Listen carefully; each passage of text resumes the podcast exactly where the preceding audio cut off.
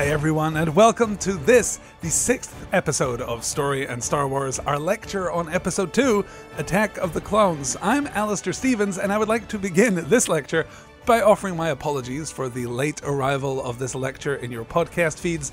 We had some technical troubles here in the studio, technical troubles compounded by other technical troubles, so I am recording this on Sunday afternoon instead of my usual Friday morning slot. So I apologize for the delay. I also apologize in advance for perhaps a little brevity in this week's lecture. I have a lot of material to get through and I have a limited recording window, so I'm going to do the best I can to hit every point, but we will certainly pick up some of the points that have been left behind and explore them during the live tweet on Tuesday night. And any other points that remain can be addressed in the Q&A that we'll hold in just a couple of weeks time. More on that at the end of the lecture. Attack of the Clones was released in May of 2002. Its budget was roughly the same as The Phantom Menace, $115 million, but ultimately it took 30% less than The Phantom Menace, $650 million. So, still an enormously profitable film, but by no means the blockbuster runaway hit that The Phantom Menace was.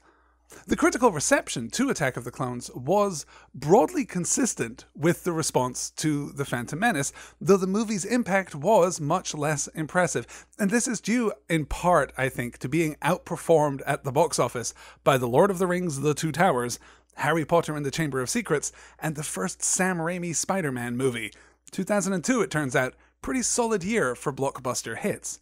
While it feels, as I discussed last week, as though the critical response to The Phantom Menace has softened over the years, and numerous writers have urged us to reconsider our response to the film, it seems as though there's been much less of that kind of reappraisal for Attack of the Clones, despite the fact that this movie led directly into first the Clone Wars animated movie, and then the series, which was very well received.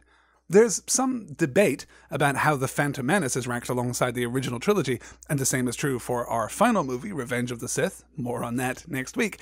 But Attack of the Clones is almost unanimously considered the worst of the six movies. And that, I think, is undeniably true. From a certain point of view. From a different perspective, a more charitable perspective, perhaps, a more academic perspective, certainly, it might be argued that Attack of the Clones features some of the most mature and modern writing and narrative craft in the entire Star Wars series, though that, too, is not an uncomplicated thing. We'll return to those thoughts in just a little while. For now, let's take a look at the three stories vying for space in this crowded movie. Crowded despite being the longest of all the Star Wars movies at 142 minutes. On the one hand, we have what I would consider the A plot, which is Obi Wan's investigation into the bounty hunter attack on Padme, his journey to the cloners of Kamino, and onward to Geonosis. The B plot that unfolds alongside that A plot is the developing romance between Anakin and Padme, which begins in the same place, then goes off on its own via Naboo, Tatooine, and then ultimately to Geonosis 2. The C plot revolves around the Jedi Council and the coming war. This is the slow burn story through the first two thirds of the movie, which unites rather nicely with the other two strands in the final extended battle sequence on Geonosis. Rather than break down the movie chronologically, because we'll be bouncing from one storyline to the other and back again, I think it would behoove us to take a look at how each of these three stories works on its own terms, and then consider the movie as a whole. Before we get into the specifics of the plot, it's worth noting that we have all but abandoned the monomythic structure we've been talking about for the first four films in the series. That monomythic structure, which, as I argued last week, was realized most fully in The Phantom Menace.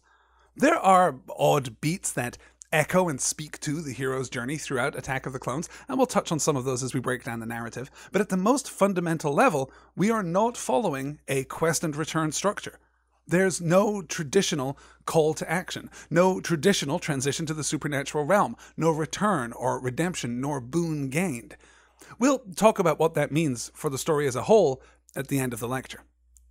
We'll begin then with Obi Wan's story because that is where the movie begins. We open on one of my favorite sequences in the film, and it is a sequence which, perhaps coincidentally, is also one of the most restrained. I'm talking, of course, about the descent of the Naboo starship through the atmosphere to the cloud shrouded Art Deco excess that is Coruscant.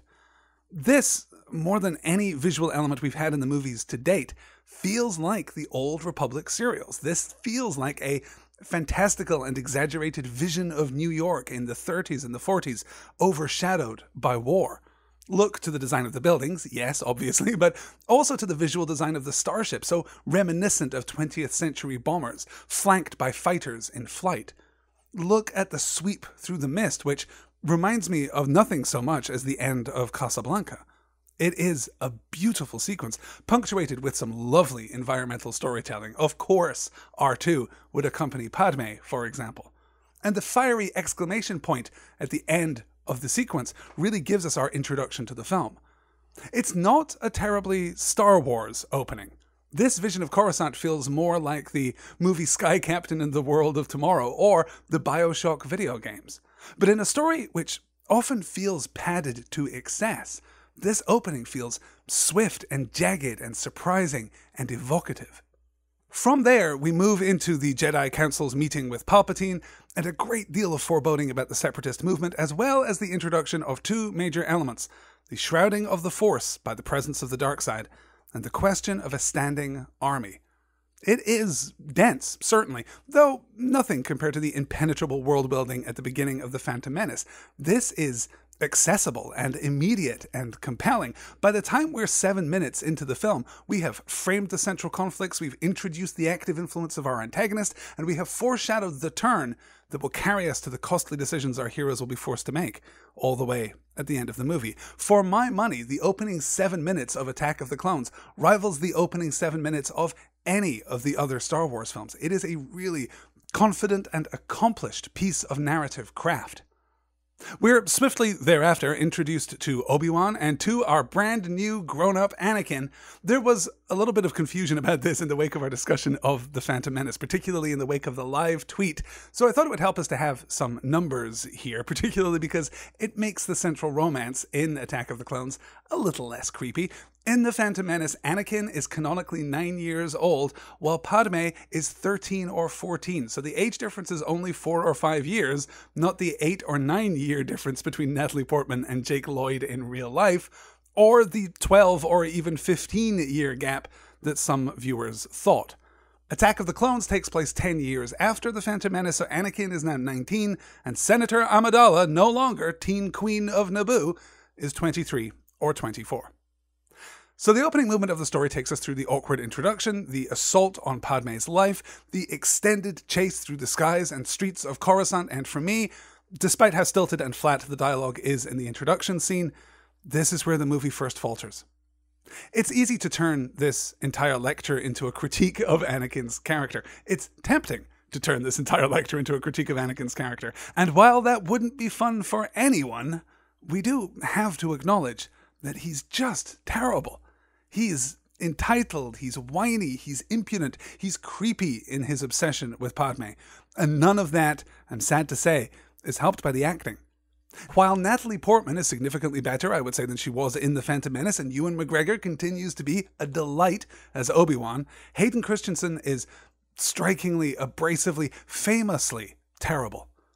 It is true, and a truth often observed, that George Lucas is not an actor's director, and as a result, the performances are often flattened and somewhat dead eyed. But Anakin, well, Anakin stands apart. Suffice it to say, for now, I know he's awful. So, back to the chase sequence. There are two problems here. The first is that, just like the pod race, there's no way of gauging threat or of tracking conflict. The story has to assert things. He's getting away. This is a shortcut. I forgot you don't like flying. We're told what's happening because there is no way for us to see in this cluttered and crowded frame and through the lens of occasionally incoherent direction what is going on. It's all tell, no show, and it lasts almost exactly 10 minutes, which is the same length as the pod race, but while the pod race was a structural part of the plot and anchored the midpoint, this is even less significant. The second problem with the chase is that it's overkill, narratively speaking. There is a price to be paid for the delivery of information to the audience. Here, 10 minutes is too high a price for the dart that leads Obi Wan to Kamino. There's nothing actually wrong with the story or the escalating conflict, but the how is overwhelming. If the chase had been a minute, maybe even two, then the pacing of the film wouldn't have been irrevocably broken. But after the swift and precise opening movement, the pacing of the scene in Padme's quarters, and then the interminable chase sequence just ruin the sense of escalating tension. Worse still, this is a problem that's going to return later in the movie, where the set piece sequences are simply too long and too incomprehensible for the audience to stay engaged please get in touch and let me know if you've had the same experience as I have had. I have watched Attack of the Clones with numerous different people, and everyone stays engaged for the first 10 minutes. Then, by the time we hit the chase sequence, attention starts to drift. Let me know if that matches your experience of watching this movie. The Jedi Council then splits our story into the A plot and B plot we mentioned earlier. Anakin is dispatched to Naboo with Padme, while Obi Wan investigates the Dart. This is the first hint of something new. The idea that Padme has to travel in disguise shifts the power balance. It makes the universe a larger, colder, and more dangerous place. This is also the point at which we get the second half of the Jedi storyline introduced. Their vision is shrouded by the dark side, but the prophecy tells them that Anakin will return balance. We can talk and speculate and argue about the exact nature of that balance and of the Force itself, but for now, let's be mindful of the story we're being told. The Jedi have, secretly, all but fallen from grace. Their power is not waning because they are less than they were before, but because the dark side is in ascendance. Desperate to stem the tide and return their order to greatness, they cling to the hope of the prophecy, unaware, ironically, that when it is made manifest, it will mean destruction. Very quietly, in the background of this story, the Jedi are making mistake after mistake blind to the consequence of their actions, holding fast to their own importance. Yoda decides that Anakin should watch over Padme, for example, and that she should leave for Naboo, without once considering that his wisdom is imperfect, that his vision is shrouded. We'll see the realization of this plot in the next movie, of course, but it's interesting to watch, in the broadest terms, the decline of the existing social order, of this aristocratic order, in this, the fractured state that is the Republic particularly alongside the introduction of a standing army and the oncoming tide of war. And it's interesting too to watch the connections between Yoda and Windu and the other Jedi, and Anakin rather than Obi Wan. Shortly after Yoda chastises Obi Wan for arrogantly fearing for his Padawan, Anakin tells Padme how important it is to set aside pride and embrace duty. Then, almost in the same breath, tells her how awesome he is compared to his master. Arrogance is indeed part of the blight affecting the Jedi Order, but in the text of the film, only Obi Wan seems to be exempt from it. Two things before we move on.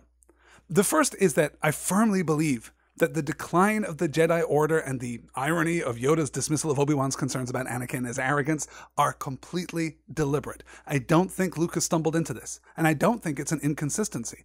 I think we are being prompted to see the Jedi Order as being far less than heroic, far less accomplished and less unambiguously good than we might expect from a simple reading of the text.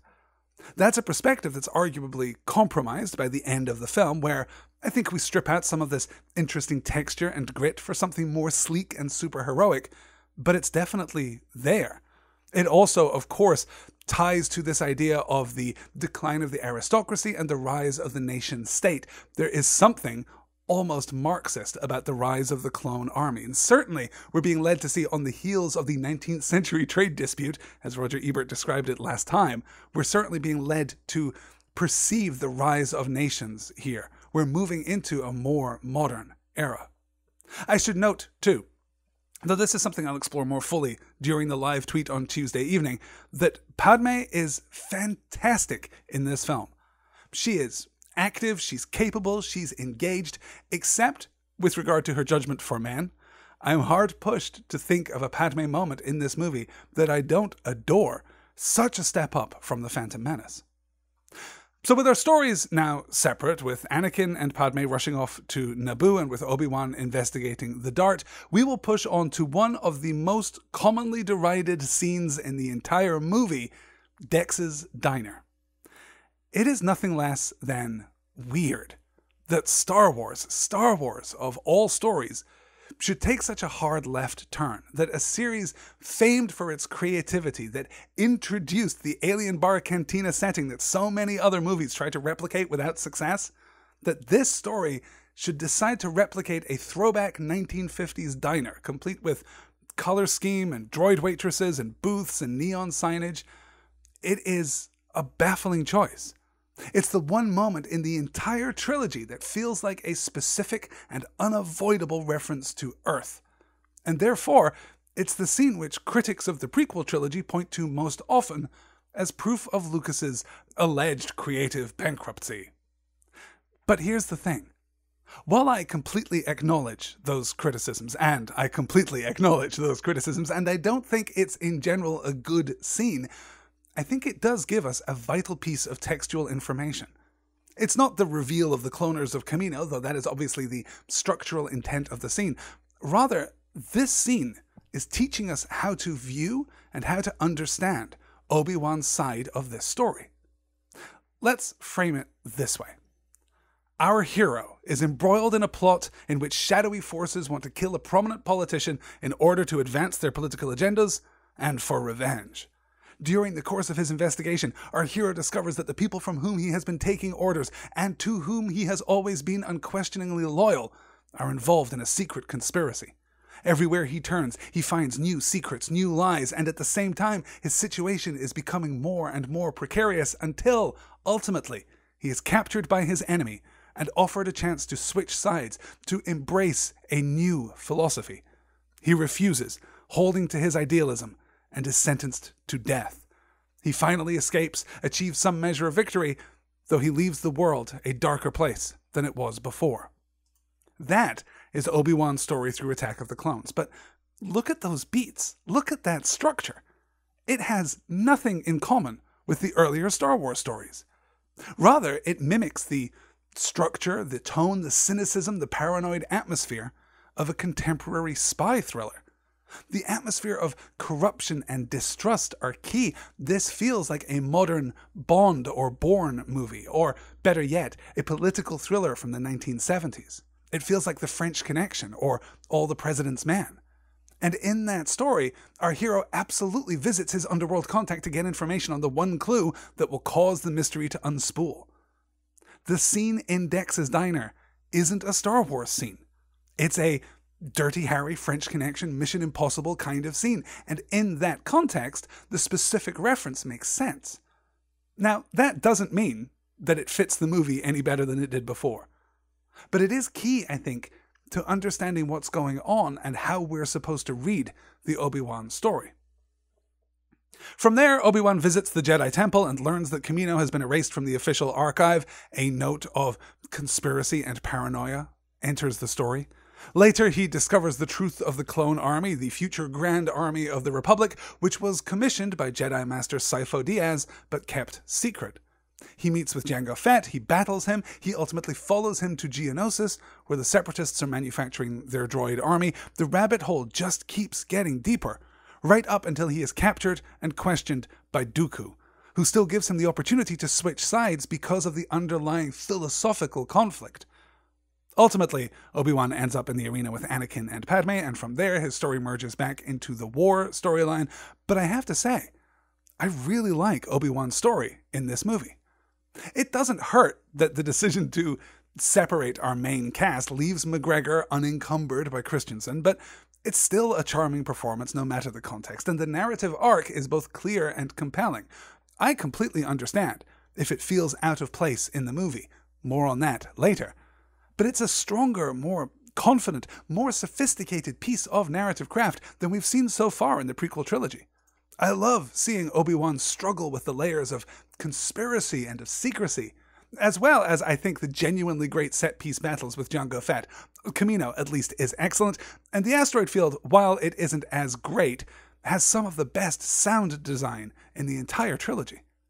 Ultimately, it leads us all the way from the first attempt on Padme's life to the declaration of war on the separatist forces in an accomplished and a dynamic way. Much as we're encouraged to look at Obi Wan's story through a different lens, we can make sense of Anakin and Padme's story best by understanding the references that it is making, what unspoken assumptions we should be understanding. The key to unlocking that story can be found in an early scene, in the conversation where Anakin and Padme talk on the transport to Naboo. Attachment, we learn, is forbidden for Jedi. Compassion, which Anakin defines as unconditional love, more on that perhaps later, is central to the Jedi life. So, really, when you think about it, Anakin's crush on Padme isn't at odds with his duty as a Jedi, it's the ultimate expression of that duty. Yeah, I don't buy it either. But it's important, it's vital that Anakin does. Here we have a Jedi Knight, a term rarely used in the prequel trilogy. A man who embodies the ideals of compassion and of service. He's attracted, even though he ought not to be, to a woman of higher birth and considerable importance. He fell in love with her the moment that he first saw her, and that love has been undimmed by the decade that has passed. Padme obviously feels that attraction too, though she, less in touch with her feelings, has to be brought slowly to the same realization. They should not be together. They should not cross that line, but so pure and powerful is their love that they can't resist. They're swept up in it, though the consequences are sure to be dire. And we're supposed to believe that this is a good and wondrous thing. This is the story, then, of the knight and of the lady, bound in a love that seems to cross piety and duty, but is instead the perfect form of those qualities, though it will not be realized without consequence. Anakin and Padme speak to Lancelot and Guinevere, this courtly, chivalric kind of love story. Anakin isn't being creepy and intrusive within the text's own understanding of itself. He is recognizing something pure and unconquerable between them. Padme is a little slower on the uptake, but no matter how wrong their relationship is, they have no choice. This is the reference that this story is making.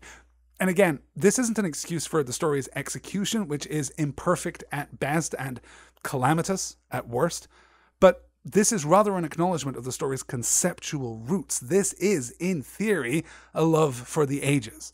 It doesn't obey the same rules or take the same structure as a modern romance. This isn't a meet cute, an internal conflict, an escalating series of scenes, and then a resolution. It's something much more mythic.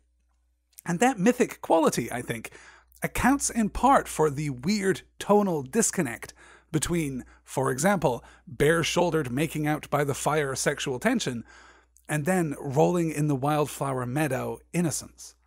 It's a story that can't fully manifest itself because the reference that it is making, the archetype that it is following, can't be contained by a story of this size and shape. This isn't Arthurian legend. This is something else. So, Anakin and Padme take refuge on Naboo, talk a little about politics and the differences between democracy and dictatorship. Throughout this story, they fall in love, and those scenes are almost universally painful to watch, though, again, I do not put the blame for that at the feet of Natalie Portman. She manages to do wonderful things in some of these scenes, though not enough, sadly. Ultimately, Padme and Anakin go to Tatooine, then onward to Geonosis, where they are absorbed back into the war storyline. So we have, on the one hand, our tense, paranoid conspiracy thriller, our enemy of the state with Will Smith and Gene Hackman. On the other hand, we have our story of chivalric love and of heroism. And on a hypothetical third hand, we have the escalating war narrative that unites and ultimately consumes the other two. Each of those stories, from a certain perspective, judged by its own values, works. On an abstract conceptual level, as I said at the beginning of the lecture, it might well be argued that the storytelling in Clones is more ambitious, more accomplished than any Star Wars movie since Empire. But unlike the other movies, where the internal discord simply prevents the movie from coming together as a whole, each strand of this story actively undercuts the others until we're left with something much less than the sum of its parts. There are three primary problems facing Attack of the Clones tone, pacing, and Anakin. In the first place, then, the tonal inconsistencies threaten to tear the structure of the movie apart. There are scissions between the stories, of course. Anakin seems incredibly selfish and foolish in the context of Obi Wan's storyline, while Obi Wan's story seems small scale, seems intricate, seems trivial in light of the war storyline, which is, in turn, bombastic and excessive by the standards of either of the other stories. There are, worse still, tonal problems even within the different narrative strands. High adventure and swashbuckling heroism sits uncomfortably alongside Anakin's slaughter of the Tusken Raiders, just as Yoda's pinball athleticism undercuts his authority and gravitas as leader of the Jedi Council. Perhaps the most disturbing example of this is after we have seen Anakin slaughter the Tusken Raiders, we have an extended battle sequence wherein the Jedi fight in a desert environment. And yes, they're fighting droids and bug creatures, but still, the connection there is too precise, too specific to be ignored. Then we have the pacing issue. The chase sequence on Coruscant squanders, as I said, the narrative momentum established at the beginning of the movie. Obi Wan's battles with Jango Fett on both Kamino and in the asteroid field take less time than the chase combined, including the cutaway to Anakin's arrival on Tatooine. Ten minutes is a lot of time to spend on one thing, even in a movie as long as this one. The pace then slows again as we're cutting back and forth between Kamino and Naboo, then slows again once we get to the extended Geonosis factory set piece, which includes R2's famously controversial jetpack maneuver. We then arrive at the climax of the movie, the arena, the Jedi battle, and finally the pitched clone battle. The problem here isn't, I would say, in the pacing in general but rather in the moment to moment composition of shots and sequences. When everything feels frantic, when everything feels on the brink of flying apart, it's impossible to feel the ebb and the flow of the conflict. Just as in the pod race, just as in the chase sequence, we're reliant upon commentary from the characters to even understand what is happening. And even then, we're cutting from the massed ranks of the Jedi waging an impossible war to R2 dragging 3PO's head across the sand, and from there to Padme, who, as previously mentioned, I rather adore in this movie, Padme surviving the pitched battle despite her lack of powers or special abilities. And then, thirdly, we have Anakin, who is. Well, Anakin is a disaster. The best possible version of this story is still going to be compromised by Anakin, a character caught between two worlds but with one unavoidable destiny. There's no tension in Anakin's story because we know where it's going. Things aren't going to work out for he and Padme because we know that he becomes Vader. The worst example of this, I would argue, comes in the side trip to Tatooine and the butchering of the Tusken Raiders. We lean on that moment as though it's significant. We use it explicitly in the text as a means of foreshadowing the darkness to which Anakin will eventually succumb. Hell, Anakin foreshadows the darkness to which he will eventually succumb. But that is not a part of this story. And it exerts a destructive pressure on the story we are here to tell, which is Anakin and Padme. The worst thing about their love story, which, as I've said, is not good, is the fact that we deviate from it to this moment of personal tragedy. Even if their story worked better, even if the love story was compelling, it would still be compromised possibly fatally, by Anakin's return to Tatooine. You make this character work, this archetype, this knight work by having him double down on his heroic impulses so that we are aware, but he remains unaware of the path before him. That dramatic irony, the contrast between an audience's knowledge of a text and the character's knowledge of their story, opens up narrative potential. It creates inescapable conflict. It draws us in. Making that tension explicit, removing the dramatic irony by giving Anakin awareness, is a mistake. Anakin at this point ought not to be a villain in waiting. He should be the hero we're hoping for, though burning too bright. That has always been the tragedy that awaits the chivalric hero, not the absence of heroism but the excess of heroism. And that's absent from Attack of the Clones. We should see Anakin the way that the Jedi Council, the way that Mace Windu sees Anakin, as the greatest hope. We should be on their side, not on Obi Wan's. We're aware, of course, textually, of what is coming, but that should create that dramatic irony, not be an internal tension that causes the movie to tear itself apart. Ultimately, though, even Anakin aside, Attack of the Clones might have survived all of these problems, if not for one final consideration. Judged by its own standards, the Anakin Padme romance works well enough, if only on a conceptual level. The Obi Wan conspiracy thriller is actually rather evocative and delivers real tension and excitement. The war story finally brings a new level of epic grandeur to the Star Wars universe. These are not, in and of themselves, bad stories, and if they were somehow reframed in such a way as they could sit alongside each other within the frame of this film without stressing it, without causing fractures to arise, then we might imagine it making a decent movie. I don't know how you would do that, by the way, but if we allow for the possibility, then we might come to the conclusion that each of these stories, well told, each of these stories harmoniously combined, might leave us with a good film. But even if it were a good film, it would not be good Star Wars.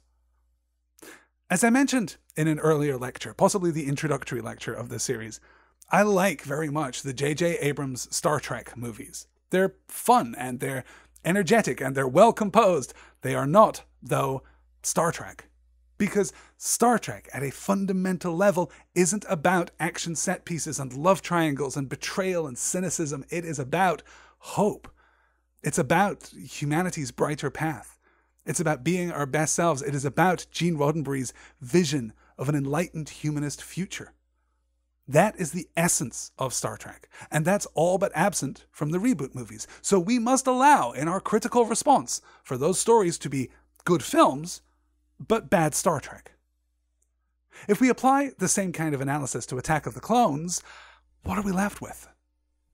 Throughout the story in Star Wars series, we have been brought back again and again to the single overriding theme that defines each of the stories we've seen, and on a grander scale, the Star Wars universe as a whole harmony and disharmony, unity and disunity. From Luke taking his first steps into a larger world, to learning to hear and obey the Force, to uniting with the Ewoks to destroy the Empire, and then back to Qui Gon trying to reconcile the wishes of the living Force with the decline of the Republic, we've been dealing with the absence and the realization of harmony. In Attack of the Clones, though, there is no harmony. I've looked for it. I've turned these stories upside down and I have shaken them to see if any undiscovered fragment of theme drops out. But there's nothing. The Jedi aren't advocating harmony because they've already been weakened, compromised, blinded to the guidance of the Force. If they are arguing for anything, it is rather for the perpetuation of the status quo. To the extent that Palpatine is arguing for harmony, it is the cruel and single minded false harmony of a tyrant. And that particular theme is only one of the ways in which Clones doesn't feel like Star Wars. I mentioned at the beginning of the lecture that in this movie we've abandoned monomythic structure. We've also given up on the reliance on individual exceptionalism that has defined the movies so far, on heroism, first as embodied by Luke, and then as embodied by Anakin. Our clean archetypal depictions of hero and villain are now blurred, giving us a more complicated, more sophisticated, certainly more modern kind of narrative. But that makes it less mythic, less heroic, and inescapably less Star Wars. Previously, we've seen war personified in the individual, as with Luke and the assault on the Death Star and the battle for Hoth, or Han and Leia and the battle for Endor. But here, the scale is so large, the action so dizzying, the armies involved so deliberately, explicitly bereft of individual characteristics that it simply is. From the moment the Jedi reveal themselves on Geonosis, we are no longer interested in characters. We are interested at best in factions, in armies, in forces. The individual stories are de emphasized in a way that they weren't in the original trilogy, that they weren't in The Phantom Menace, and that they won't be, to look ahead, in Revenge of the Sith. So the biggest problem with Attack of the Clones for me is that it takes all the checkboxes we associate with a Star Wars movie while fundamentally missing the point. Partly, that's inescapable. This is the dark middle chapter, and I don't think it's a coincidence that Empire, similarly, struggled to articulate a perspective on the questions and the challenges of harmony. But Empire, ironically, also gives us a template on how to do this story well. Have your characters fail. Have them be overwhelmed through no fault of their own, Han and Leia, for example. Or better yet, have them fail because they don't listen to the need for restraint and the need for harmony, just like Luke. Though our heroes are ultimately challenged in Attack of the Clones, they don't really fail. Obi Wan achieves his goals, Padme and Anakin achieve theirs, as much as we might wish that they hadn't, and the war that was always inevitable finally arrives. Whereas Han and Leia fail to escape, Lando fails to be as strong as he should be, Luke fails first in his training, and then fails again in his confrontation with Vader. Here, what little failure we get was either inevitable or immediately undone. Consider the transitory significance of Anakin losing his hand. That should be one of the most important moments in all of Star Wars. Yet we breeze right past it, content to check the box. So, as I said at the beginning of the lecture, this is not an uncomplicated movie, and certainly not the complete disaster it's often regarded as. Padme is a legitimately great character. Obi Wan is absolutely and consistently engaging. The core plot is cohesive and appropriately grand in scale, and it's complemented by innumerable tiny flourishes that speak to character or enrich our understanding of the world. But ultimately, you cannot tell these stories in this way, making the choices that you are making all at the same time. What we're left with is a mess. A movie which gestures towards Star Wars, but which has precious little of substance to say.